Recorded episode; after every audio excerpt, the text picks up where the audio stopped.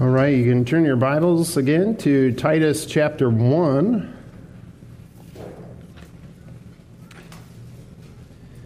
This morning we'll be looking at verses 10 through 16 as we continue our verse by verse study in this wonderful letter from Paul to a man by the name of Titus who was charged with uh, basically starting the church on the island of Crete.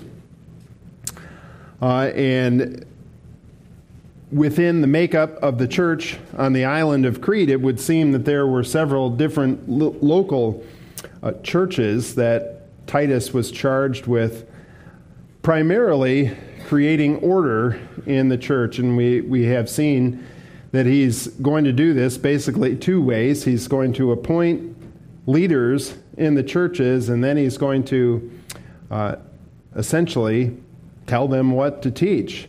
And so we can uh, take away from that that there needs to be order in the church, and we can know how to have order in the church.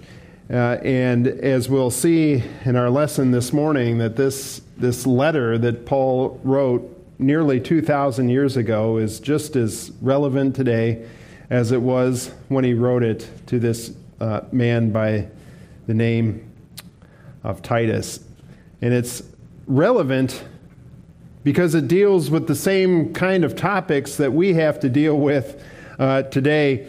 And it would seem maybe even more so than what Titus had to deal with in the first century. And so the title of our message this morning is How to Deal with False Teachers, as Paul directly addresses that in our passage this morning, verses 10 through 16. If one thing is clear from the Bible, it is that as the leadership of a nation or a, any kind of organization or group really goes, so goes that group. As the leaders uh, fall into sin, for example, the nation is going to follow right behind that. We see that. Uh, evidenced in the nation of Israel over and over and over, particularly in the book of Judges. That's essentially what the entire uh, book is about. As the nation falls into uh, sin, following these leaders, or due to a lack of leadership, they have, they have problems. Uh, and this, again, is illustrated throughout the history of the nation of Israel, and we see it in nations today, we see it in organizations today, uh, businesses. Uh, really, any, any sort of organization, this holds very true. And so, obviously, it is true in the church also. And the examples of this, negative examples of this, unfortunately, are seemingly, are seemingly endless.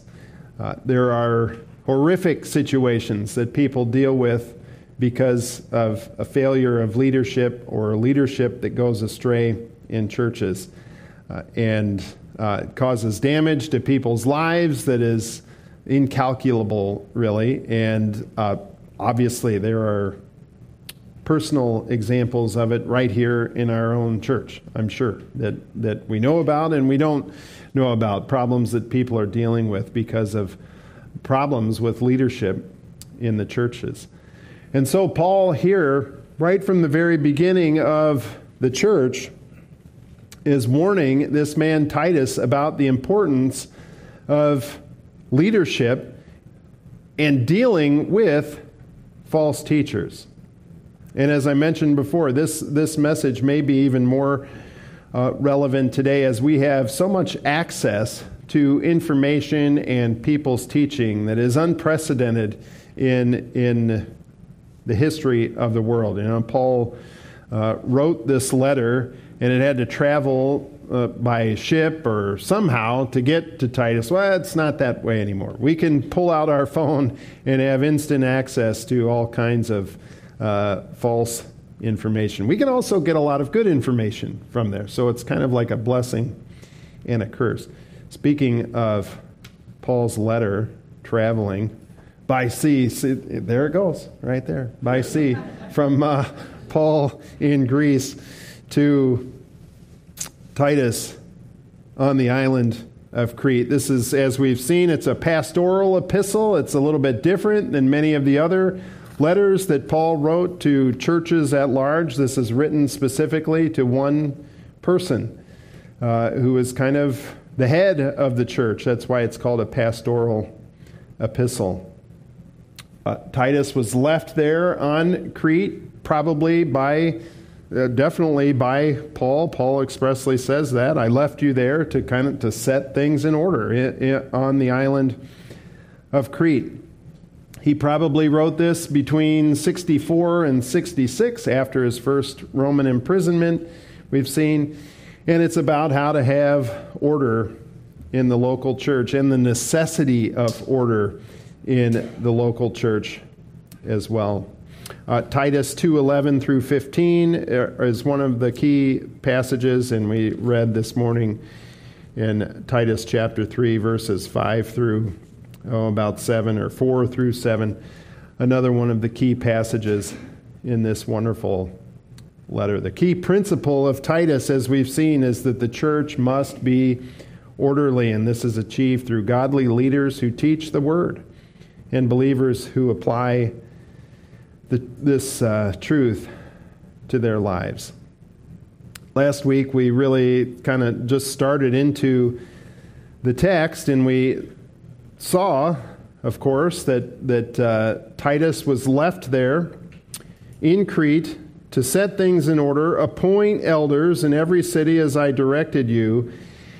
And uh, the second part of this creating order in the church is to teach the people what they what they needed what they need to learn and uh, we saw some of the qualities of a good pastor first off we, we saw that he has to be faithful titus obviously is very faithful uh, person paul had implicit trust in him to leave him there on an island literally left him on an island by himself to take care of this situation. So obviously, Paul had great trust in him. The same is true for elders. There's a great trust that is placed in people of leadership, in, in a church in particular. And it, it's standing from this side, it's kind of scary sometimes. And so it's good to be reminded uh, of the, the enormous responsibility that is given to the elder. We saw that he has to be a man, uh, which is rather controversial today in Christianity, unfortunately.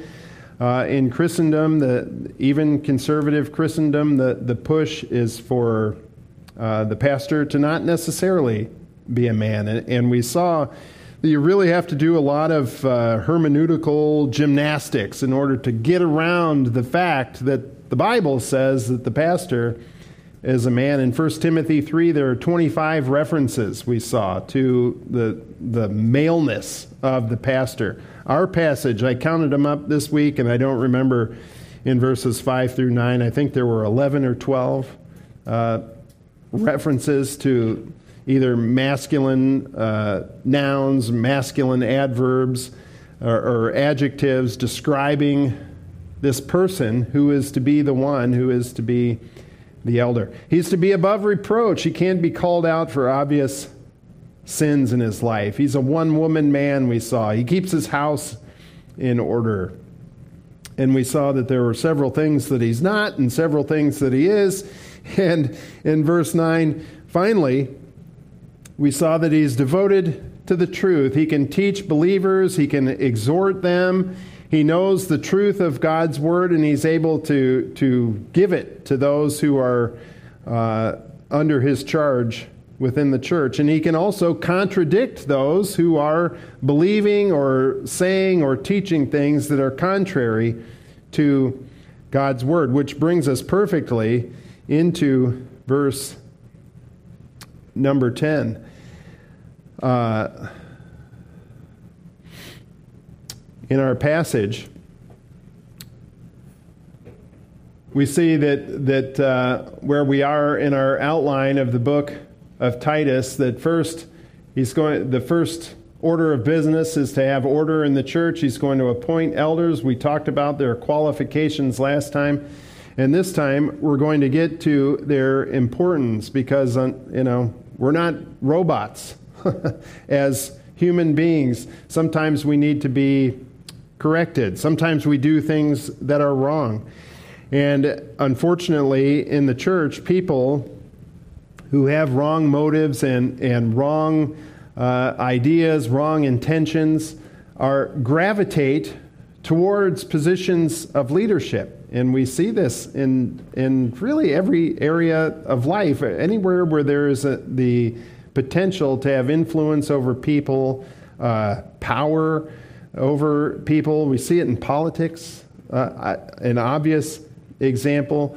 Uh, those with nefarious intentions are attracted to those kinds of positions. And Paul knows that. Paul was a, a student of human, human nature and knew exactly uh, how to counteract that. So he's trying to, to teach this to Titus as well, warn him of the problem of false teachers in the church and the damage that they can do to the church body. Notice, if you will, Titus 1 and verse 10. I'll read down through verse 16. It says, For there are many rebellious men, empty talkers and deceivers, especially those of the circumcision, who must be silenced because they are upsetting whole families, teaching things they should not teach for the sake of sordid gain. One of themselves, a prophet of their own, said, Cretans are always liars, evil beasts, lazy gluttons. This testimony is true. For this reason, reprove them severely so that they may be sound in the faith, not paying attention to Jewish myths and commandments of men who turn away from the truth. To the pure, all things are pure, but to those who are defiled and unbelieving, nothing is pure. But both their mind and their conscience are defiled. They profess to know God, but by their deeds they deny Him, being detestable and disobedient and worthless for any good deed. So, this morning, uh, as we look at how to deal with false teachers, we'll see their characteristics, uh, the correction that Paul uh, gives to Titus, and finally, the conclusion. We begin with some of the characteristics of false teachers. Notice again verse 9 of Titus 1 in describing some of the, the qualities of a good pastor or a good elder in a church, they need to be holding fast the faithful word, which is in accordance with teaching, so that he will be able both to exhort in sound doctrine and to refute those who contradict. Verse 10 For, or because, there are many rebellious men, empty talkers, and deceivers, especially those of the circumcision, who must be silenced because they are upsetting whole families, teaching things they should not teach for the sake of sordid gain. So, these elders that you appoint in every city, Titus, need to uh, be able to teach the word, and they need to be able to understand it in such a way that they, under, they know when others are contradicting it, and you need to be able to correct them because there are a lot of, of, rebellious men, empty talkers, deceivers out there who want to take advantage of people. They know that, that uh, you give money in a church, uh, and so they're going to be attracted to that and they're going to try to swindle people. You need to, you need to be able to watch out for this. Notice their, uh, the characteristics of these people they're rebellious, empty talkers, and deceivers. That, that word rebellious there is repeated from verse 6. Uh, if you'll remember, the elder, uh, he needs to be above reproach in verse 6. He needs to be the husband of one wife, having children who believe, not accused of dissipation or rebellion. So the elder needs to be familiar with rebellion uh, and he needs to be able to, to squelch it, not only for his children as an example to uh, those who are in the church, but also to people who could come into the church and be rebellious and try to lead people astray. That's exactly what rebellious people do. They, they have their own ideas that are counter to Scripture or different than Scripture in this context, anyway, and they're going to try to lead people away with them.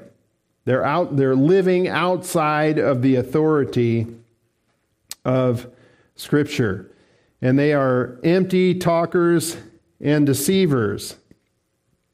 Paul warned Timothy about the same thing, 1 Timothy 1 6. For some men straying from these things, from the truths that, that Paul was telling Timothy to teach, they have turned aside to fruitless discussion. That's what it means to be uh, an empty talker. And it goes without saying that they, that they need to be deceptive in this. So, uh, teaching the Bible in some ways can be pretty easy. Uh, I flew with a guy this week that was, uh, he's a Christian and asked kind of like what we do in our church. And I told, told him, well, we, I teach through books of the Bible. That way I don't have to come up with something to say every week. I don't know, I don't know how, how people do it. Uh, for me, even on uh, Christmas and some of our other holidays when we have like special messages. I'm just for half the week. I just sit there. What am I going to talk about? It's, and and I know what the topic is. It's Christmas. I mean, how how hard is that? But when uh, you know, when you're um, kind of a topical teacher, uh, it's tough.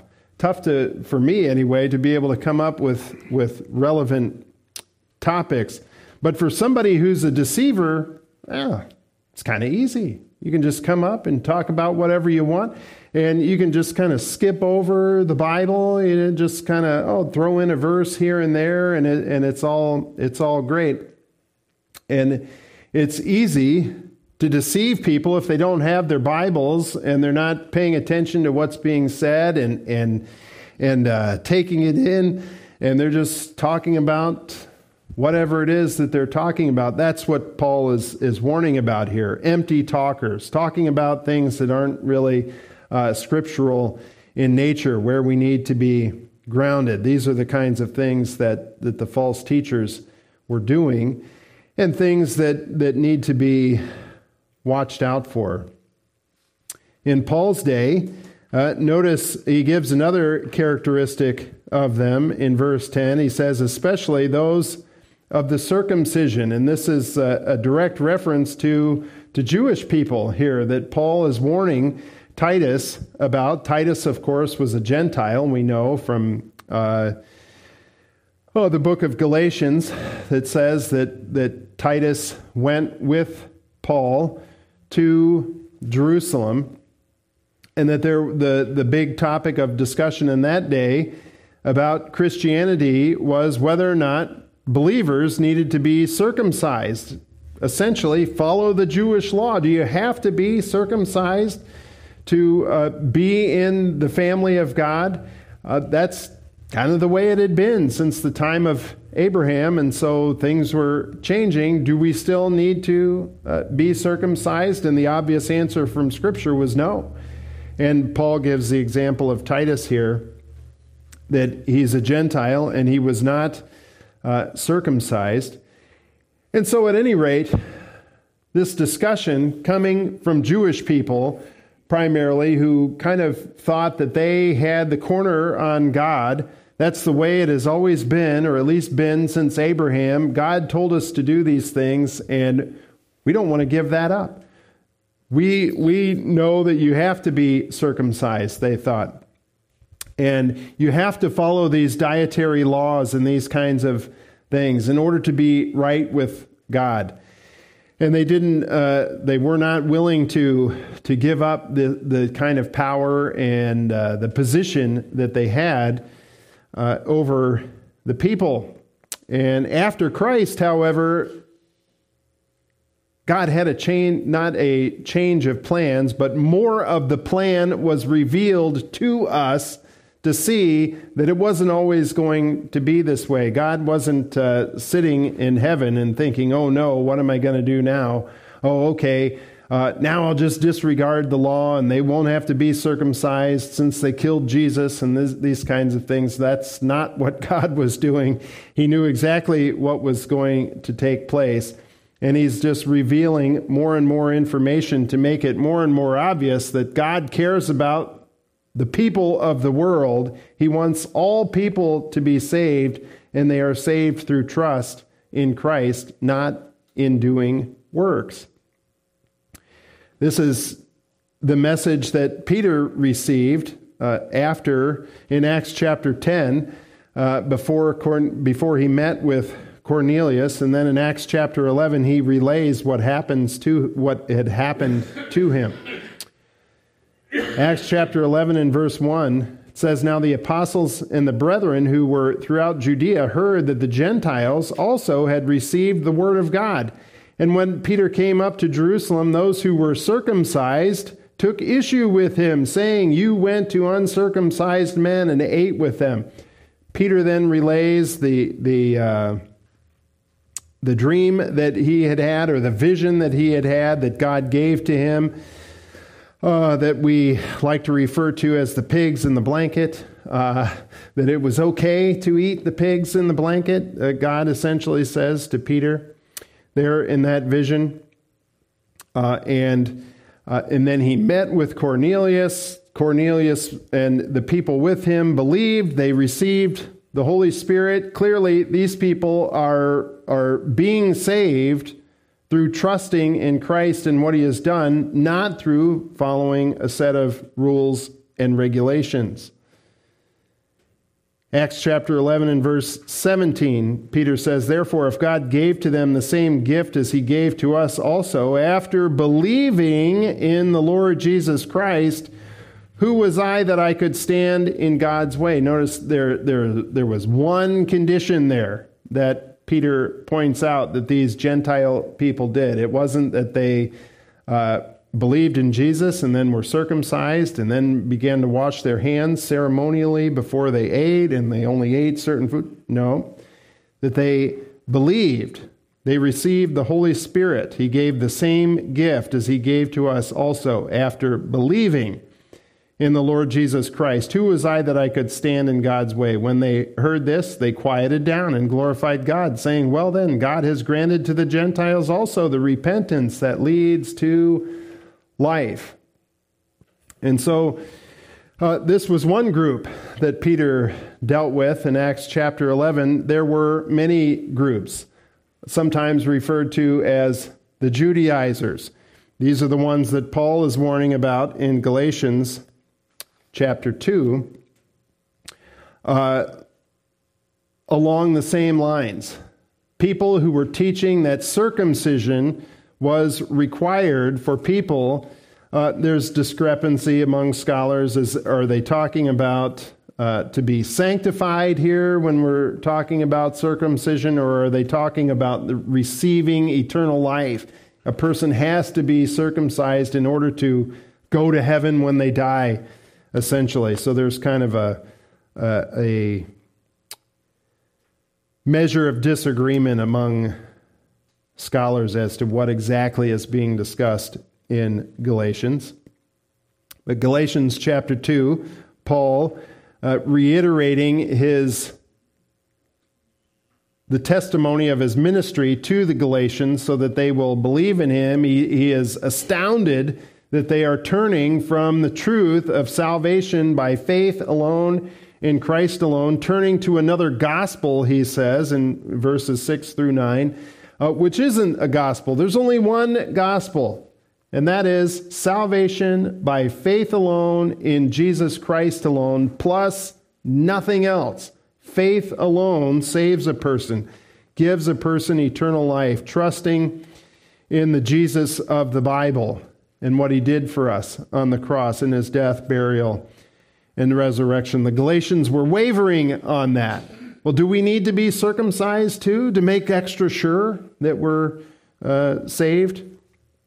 No, Paul is saying, an emphatic no. He writes this entire letter telling them how foolish they are being for turning away from the simplicity of the gospel. Paul says in Galatians 2 and verse 1 Then after an interval of 14 years, I went up again to Jerusalem with Barnabas, taking Titus along. Also, it was because of a revelation that I went up, and I submitted them to them the gospel which I preached among the Gentiles, but I did so in private to those who were of reputation for fear that I might be running or had run in vain. So, this is after Paul's uh, first missionary journey here and he's going up to Jerusalem uh, to tell essentially the apostles what, what he had done on this missionary journey and what he was teaching. Verse 3 But not even Titus, who was with me, though he was a Greek, was compelled to be circumcised, but it was because of the false brethren secretly brought in who had sneaked in to spy out our liberty, which we have in Christ Jesus in order to bring us into bondage. That's what works do. They bring a, a works based salvation, always brings you into bondage, into bondage to that system. Paul is warning the Galatians about this. Uh, and then he goes on to uh, say that this is coming from those who are of the circumcised. Even Peter uh, kind of fell for it and uh, refused to eat with other people, and Paul withstood him to the face uh, in verse 11. But when Cephas came to Antioch, I opposed him to his face because he stood condemned. For prior to the coming of certain men from James, he used to eat with the Gentiles, but when they came, he began to withdraw and hold himself aloof, fearing the party of the circumcision. Same people that, same kinds of people that Paul is warning Titus about here. Verse 13 The rest of the Jews joined him in hypocrisy, with the result that even Barnabas was carried away by their hypocrisy. But when I saw that they were not straightforward about the truth of the gospel, I said to Cephas in the presence of all, If you, being a Jew, live like the Gentiles and not like the Jews, how is it that you compel the Gentiles to live like Jews? We are Jews by nature and not sinners from among the Gentiles. Nevertheless, knowing that a man is not justified by the works of the law, but through faith in Christ Jesus. Even we have believed in Christ Jesus, so that we may be justified by faith in Christ and not by the works of the law, since by the works of the law no flesh will be justified. Paul likes to repeat himself when he's uh, on a topic. He says it there about three times. We are saved by faith alone in Christ, not by works. Not by works are we saved. We are saved by faith alone. For if I rebuild what I have once destroyed, I prove myself to be a transgressor. For through the law I died to the law, so that I might live to God. For I have been crucified with Christ, and it is no longer I who live, but Christ lives in me, and the life which I now live in the flesh, I live by faith in the Son of God who loved me and gave himself up for me. I do not nullify the grace of God, for if righteousness comes through the law, then Christ died needlessly. We walk the same way that we were saved by faith, Paul is telling them. And he's warning Titus here of these people of the circumcision, the Judaizers, uh, legalists, essentially. Do not uh, give them the time of day. Do not allow them into the churches. They will corrupt the gospel they will lead people astray. They will lead people into the bondage of a religious system rather than the freedom that comes through faith in Jesus Christ. And so, when people do this, when people come into churches and lead them into legalism, it upsets whole families, Paul says here. This is the danger. These people need to be silenced, he says. Uh, in verse 11, these of the circumcision, the rebellious, empty talkers, and deceivers. Verse 11, who must be silenced because they are upsetting whole families, teaching things they should not teach for the sake of sordid gain. Uh, literally, there it says, it is necessary that they be silenced because they are teaching what is not necessary, is what it, what it literally says there in the Greeks in the Greek. They are teaching things that are not necessary. What isn't necessary? Works.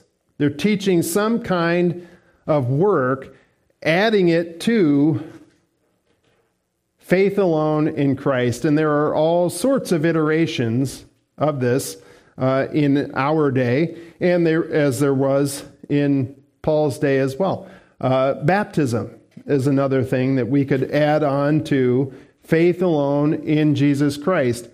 Does a person need to be baptized in order to go to heaven when they die? No, not according to the scriptures. We are saved alone, saved by faith alone, in Christ alone, and then we ought to start taking steps towards obedience.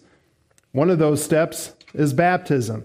Yes, it is something that we that we should be doing as believers as a testimony to those around us. Is it necessary to have that in order to uh, go to heaven when you die? Absolutely not. Is circumcision necessary? Uh, of course not. Paul wrote entire books about that. Uh, the book of Galatians, as we've seen. But nevertheless, he's using very strong language here, showing the importance of this matter. Uh, and this idea of faith alone in Christ alone. Jesus taught on the same idea. That's what he's getting at in Matthew 15 that we talked about in the communion time. Uh, it is a reminder to us of the importance of sin and where it comes from. The devil doesn't make us do it, we do it on our own. It's internal to us. And that is what is making us not be right with God. It isn't what we do externally with uh, our religious rites, if you will. Washing our hands the right way isn't going to make us right with God. It can only be done through faith and trust in what He did for us on our behalf.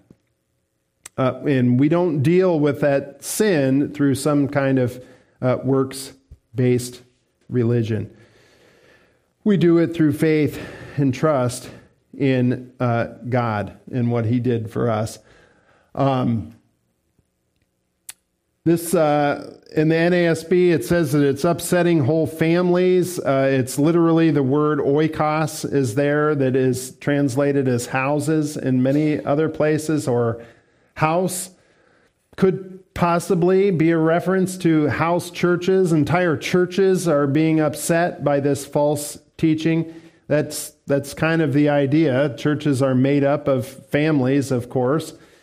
And so when uh, false teaching comes into a church, it causes problems for whole families, for whole churches. When in fact, by the teaching of God's word, we're supposed to be being built up together. We're supposed to be uh, kind of forming one family, forming one body, each person creating, contributing their spiritual gift and their, uh, their abilities to this, to this body or to this family to build us up and make us stronger. That's exactly what Paul talks about in Ephesians chapter 4, verses 11 through 16. That's why he gives gifts to people, particularly in that case, the, the, uh, the pastors, the teachers, elders are given to the church so that they can, uh, so the people can be built up. We're not tossed here and there by every wind of doctrine. Uh, very figurative language or language that creates a good picture of what false teaching and false doctrine does in a church. It casts us onto this uh, ocean uh, that's full of waves and is disruptive and makes us sick and these kinds of things. It can uh, obviously, problems in churches can cause very real problems for people in their lives, and we are kept from that as we stick to the scriptures and, and are built up in the scriptures rather than our own thinking. This is uh, this has to be the way that the church operates, and essentially, you're going to know them by their fruits. That's why he says Paul says there in verse 11 that they are that these false teachers are doing this for the sake of sordid gain. They're, they are in it for the gain, not for uh, not out of uh, any sense of obedience or uh, for the betterment of the people in the church or the betterment of the church in general, uh, the, the reputation of Christ in the community. No, these people, these false teachers are in it for themselves. They're in it for the money that's available to them, or the prestige, or the power, or some some kind of uh, perverted idea of having uh, power over people and this kind of thing. And this is this is the way it always goes with the false teachers. You can know them by their fruits. Uh, Jesus told the apostles that himself. Uh, Paul was exactly the opposite of this. Paul preached Christ, not himself. Uh, by most accounts and, and what we even see in the scriptures, there was nothing on the outside that attracted people to Paul. In fact, he, he probably wasn't even that great of a speaker. In reality, uh, Apollos was a lot better at, at doing that than Paul was. But what Paul did have was the scriptures.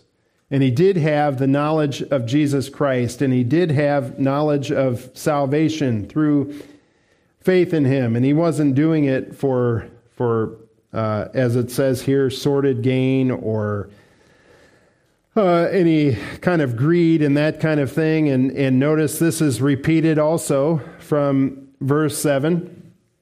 One of the, one of the uh, non qualities of an elder, they can't be uh, someone who is fond of sordid gain because that's what false teachers are. So Paul is getting to the kind of the characteristics of the of uh, false teachers and saying that the teachers that you appoint in the churches can't be like these people.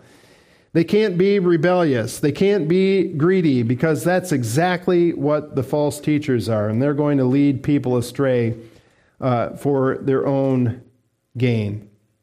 And oftentimes, false teachers are brought low uh, by their by their sin, by their the folly that they're engaging in, and it's a warning to us that we we ought to be able to know as people in the church, we ought to be able to see this and realize this and nip it in the bud before it even starts.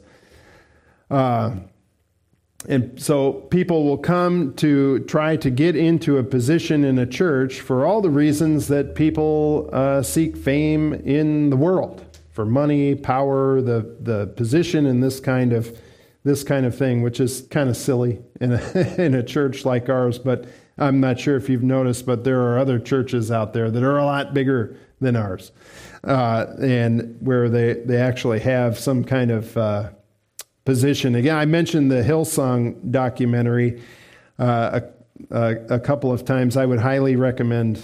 There are a couple of them. I'd highly recommend watching both of those for, for a wonderful example of false teachers and the problems that will arise in a church when they are allowed to allowed to flourish. They're in it, these people were in it for the money, for the fame, for the position, for the power. Exactly, precisely what Paul is warning about here in the book of Titus on a grand scale. And they, they fell very much, uh, very prominently and very publicly as they were known by their fruits. But Paul here has a correction for Titus, something that he can do to prevent this problem. Titus 1:12 it says one of themselves a prophet of their own said Cretans are always liars, evil beasts and lazy gluttons. This testimony is true. For this reason, reprove them severely, so that they may be sound in the faith, not paying attention to Jewish myths and commandments of men who turn away from the truth. Paul certainly is not politically correct here in verse 12 and verse 13 when he recognizes that this testimony that has been made about the Cretans is actually true. So the, the, the first uh, way to correct false teachers and the problems that they bring into churches is to recognize the problem, recognize that there is a problem, as Paul does here. Verse 12, he says, One of themselves, a prophet of their own, said, Cretans are always liars, evil beasts, and lazy gluttons. Most scholars uh, pin this on a man by the name of Epimenides, who was uh, is uh, this quote is attributed to. And notice that Paul Paul uh, agrees with this. This testimony is true. They are liars. They are evil beasts. They are lazy gluttons. That was, uh, this was so well known in the ancient times that, that to lie they had a, they had a, a special word for it. It was to cretinize, was to lie. And so they were, we even, have you ever heard of the term a Cretan? This, ah, that guy's a Cretan. Yeah, that's, that's where this comes from. The, the, Cretan, the people of Crete or Cretans were known for being uh, liars, evil beasts, and lazy gluttons. And that's exactly what false teachers are. They're liars. They're deceptive. They teach false doctrine. We can know this from the scriptures. That's why the Bereans are praised for going back to the scriptures to make sure that the things they were being taught were true. That, uh, that ought to be motivation for all of us every day. Go back to the scriptures. Make sure the, thing I'm, the things I'm saying are true, or any person that you're listening to, because false teachers are going to be liars. They're evil beasts. Jesus referred to them as wolves in sheep's clothing. Wolves are not nice. wolves are extremely destructive, very much like false teachers are. Matthew 7:15 Jesus said that beware of the false prophets who come to you in sheep's clothing but inwardly are ravenous wolves you will know them by their fruits he says uh, the Cretans were lazy gluttons. Uh, they wanted to be paid for something they're not doing. A glutton is someone who's greedy and, and always wanting to feed himself, but he's lazy. The Cretans are, according to this. So they want to do nothing and get paid for it. Oh, what are false teachers? They're pretending to be a teacher of God's word, but it's false, so they're not even doing the thing that they say they're doing, and they're doing it for sordid gain. And so, in, in doing this, Paul is, is warning Titus about who Cretans are. They're probably going to be attracted to this kind of a person because that's who they are. And so he's telling them to, telling Titus to warn them about this. Watch out for this because they're, they're going to be susceptible to this and we could spend a whole litany of time on on that kind of thing. Uh, there's we all have our own tendencies towards sin, and, and we can be attracted to that. We need to watch out for it. Don't just pretend as if it doesn't exist. Understand it and try to keep yourself from that. And so in verse 13, uh, Paul tells Titus to reprove them. That's an imperative, a command, the first command in this book. Reprove the Cretans. Uh, make sure they are not falling for this false doctrine. Correct those who need correcting, going back to verse 9. Refute those who contradict. That's the whole role of the elder. He needs to be able to do this. And then finally, they need to disregard the false teaching. Verse 14, not paying attention to Jewish myths and, and commandments of men who turn away from the truth. Don't pay attention to it if you're being led astray. And we, we again live in a time where this is, is perhaps more true than it was even in Paul's day because we have so much access to so much information and so much of it is not good. so we need to be even more careful about what we're paying to uh, paying attention to. I don't I don't think we have kind of the same problems that they did in those days, the Jewish myths that that uh, Paul is referring to, Jewish myths such as Jesus uh, isn't the Messiah, a Jewish myth perhaps that, oh, you have to be circumcised in order to be right with God. Uh, we know from the Gospels, another myth that was made up in that time by the Jewish people was that uh, the apostles came and stole the body. And I saw a title of a video, or maybe it's the title of a book, I'm not sure. But it, it, is, very, it is a very good title and a very telling question Who moved the stone? People had, uh, under pain of death. There was a Roman soldier standing there with a, a, sword or a spear or something with orders to kill anyone who came and, and tried to move that stone. Who, who moved the stone to get Jesus out of the grave? Because it is known that he wasn't in the, grain, in, in the grave anymore. That's a myth. Don't pay attention to myths. Don't pay attention to the commandments of men legalism being added to uh, uh, salvation by faith alone, adding anything onto that, going to the right church, being the right denomination, uh, you name it, anything. Oh, that person uh, drinks. They certainly can't be a Christian. That person uh, wears the wrong clothes. They certainly, uh, a Christian would never do that a Christian would never commit X, Y, or Z sin. All of that is being added on to salvation by faith alone in Jesus Christ alone. Does God expect us? Does God desire for us as Christians to live in obedience to His word and to have certain standards in our lives as Christians? Yes, He does. He absolutely does. He absolutely has a desire for us to be holy because He is holy. But doing those things does not save us. Faith alone in Christ alone saves us. So we need to disregard the false teaching. And then finally, we have the conclusion in verses 15 and 16.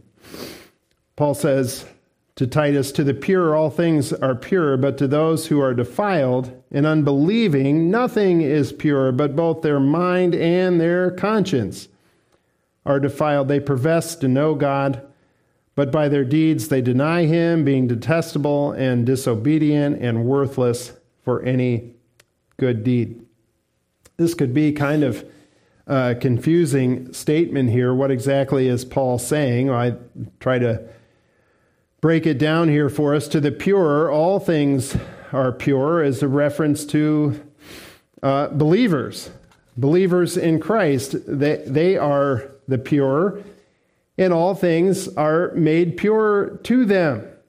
That's what happened to Peter in Acts chapter 10.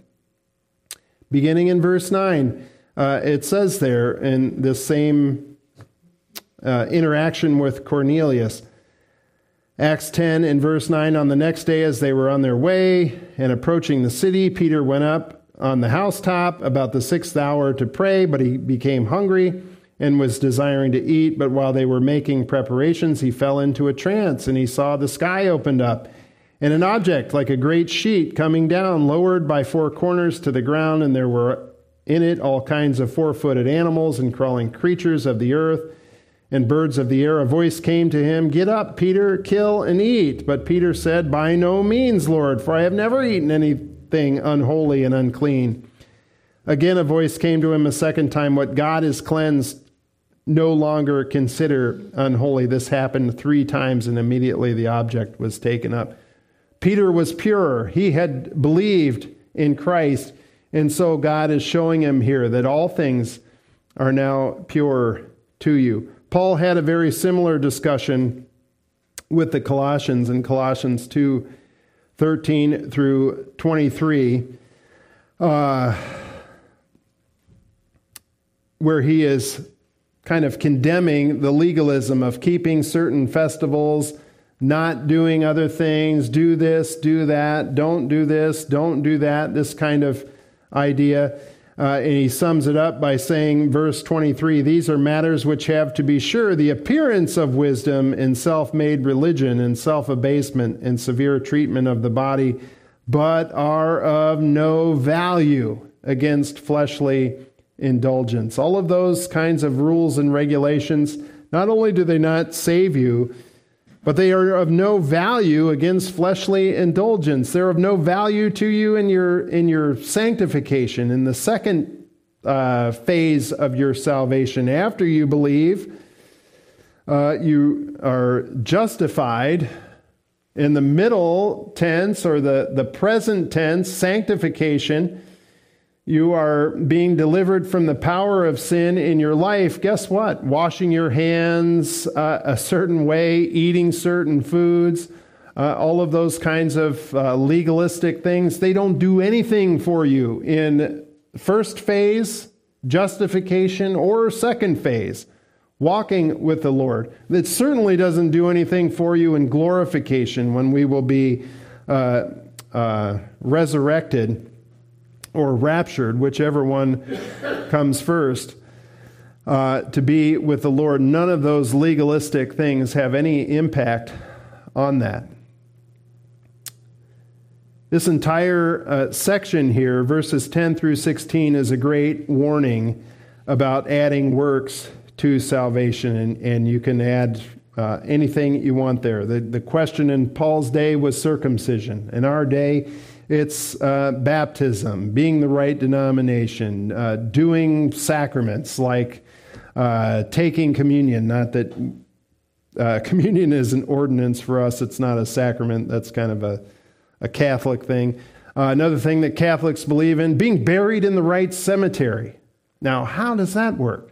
How do I have any control over that? Joe, you're telling me I could be the perfect Catholic and then die and get buried in the wrong place and I'm not going to heaven when I die, that's, uh, that's a little scary to say the least. How about we just trust in Christ for our salvation as the scriptures tell us? That would be a lot more of a, of a sure thing. Faith plus nothing is what the scriptures say. Believe on the Lord Jesus Christ and thou shalt be saved. Acts 16 31.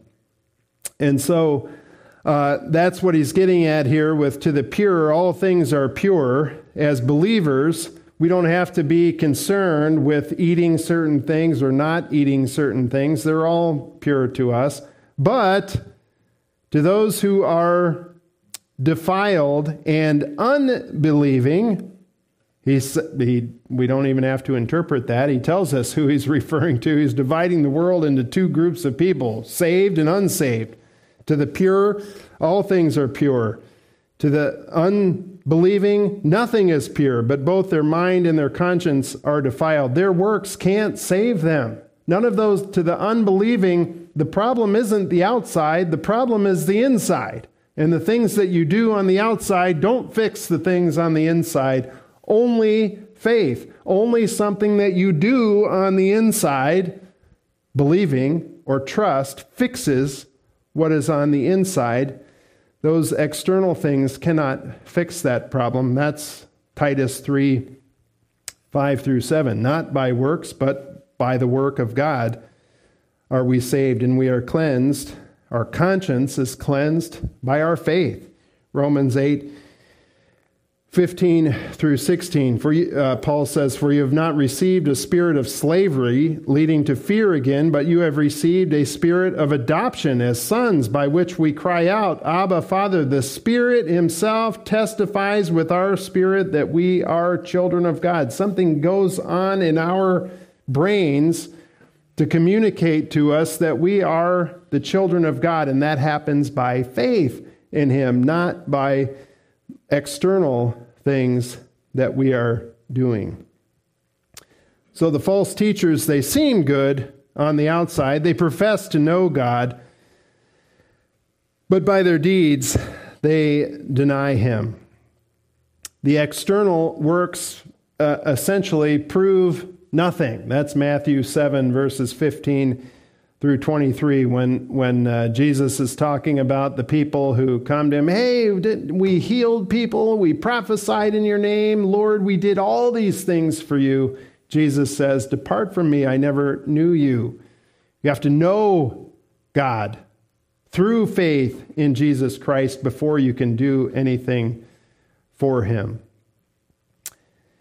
And uh, this kind of gets down to human good versus godly behavior. Essentially, yes, unsaved people can do quote unquote good things, but they are of no value uh, to God because they're done in, in our own strength. We can do good things that are of no value to God if they're done in the wrong motive, for the wrong purpose, and this kind of things. Because after all, our works are as filthy rags, according to Isaiah 64. We are not saved by our works, we are saved for the purpose of good works. That's Ephesians 2 8 through 10. So even though these, uh, don't be fooled by the people who know all the, the Christianese, if you will. They profess to know God. You will know them by their deeds. If they, if they give the appearance that they're kind of in this thing for the money, they're in it for the position, that's probably a good indication that they are that they are not uh, a, a sound teacher and one to be avoided, one to be silenced, as Paul says here. So, how to deal with false teachers. First of all, you have to know their, their characteristics. If they're teaching something that is contrary to the scriptures, and, and 99 times out of 100 at least, it is some kind of works based salvation, adding something onto faith alone in Christ alone. And in order to correct them, you have to know who they are and you have to call them out. Don't be worried about. Uh, being canceled in this regard. Know, know what a teacher ought to be teaching and call out those who are not. And if we do that, uh, the Lord will be pleased in that. It is so necessary for the church to be orderly. First, it has to have uh, good teachers and the people. If you notice, in this, there, there is a lot of responsibility for not just the leaders of the churches, but for the people in the church. How is the leader going to be held accountable if the people don't know what they're supposed to know? The burden is on, on you as the congregant as well. And so, with that, let's ask the Lord for some help in this regard. Let's go to Him in prayer. Dear Heavenly Father, we thank you for this letter that Paul wrote to Titus so many years ago that is still so relevant for us today. We thank you for revealing these truths to us so that we can uh, walk in harmony and fellowship with you. I just pray that you would go with us in the days to come, that we would be stayed upon your word, that we would be stayed upon the truth of salvation by faith alone in Christ alone, and that we would walk uh, by faith in you each moment of the day. I thank you for the forgiveness of sins that we have uh, because of what Christ has done for us. That doesn't just save us and, and allow us to go into heaven, but it allows us to have fellowship with you day by day. And I just pray that you would. Uh, bring those things to our minds that separate us from you and, and help us to, to confess them to you, knowing that you are just and you're faithful and that you will forgive us. I just pray that we would be a church that is in close fellowship with you as, as a whole body and as individuals. And we just pray these things in Jesus' name. Amen.